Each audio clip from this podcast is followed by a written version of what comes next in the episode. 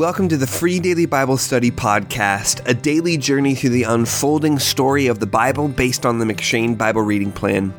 My name is Jacob Gerber, and today's meditation for February 20th comes from Exodus 3.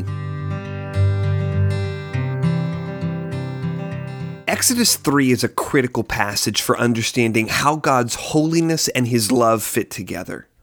In this encounter, God both approaches Moses and tells Moses to keep his distance.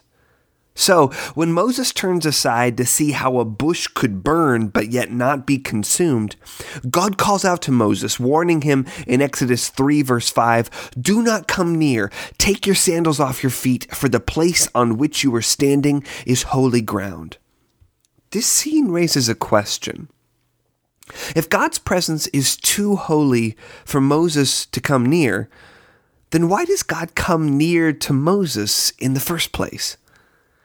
The answer to this question comes as soon as God begins to speak. Quite simply, Yahweh approaches Moses because of his love for his people. God explains that he had heard the outcry of Israel and that he will surely rescue them from out of Egypt. But this will not be a simple mission, since Pharaoh will not let Israel go unless he is compelled by a mighty hand according to Exodus chapter 3 verse 19. God therefore promises that he will do exactly that in Exodus 3 verse 20. He says, So I will stretch out my hand and strike Egypt with all the wonders that I will do in it. After that, he will let you go.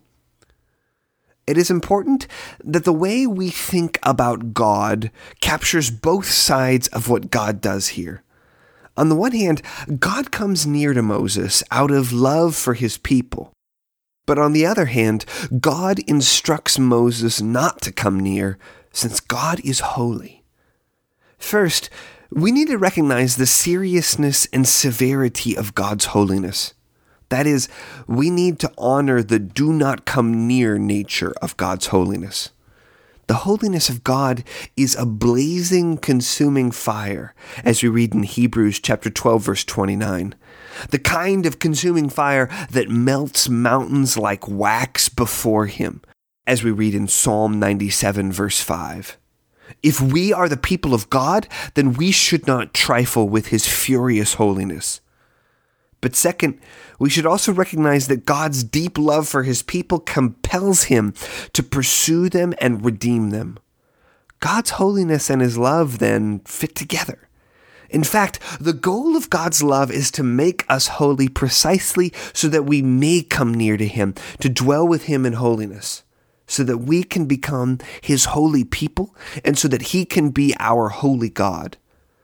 To make his people holy, however, will require far more than for God simply to lead his people out of Egypt. In fact, our holiness will require nothing less than the crucifixion of God's own Son, so that in Christ we might become holy just as God is holy, as we read in 1 Peter chapter 1 verses 13 through 16. And so that we may with all confidence come near to God in the holy places according to Hebrews chapter 10, verses 19 through 22.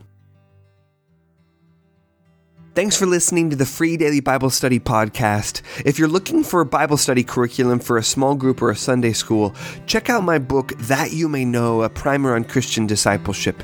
It's a close study of 1st, 2nd, and 3rd John that explores what it means to follow Jesus as a disciple. To learn more about the book or to download the first two chapters as a sample, go to freedailybiblestudy.com slash that you may know.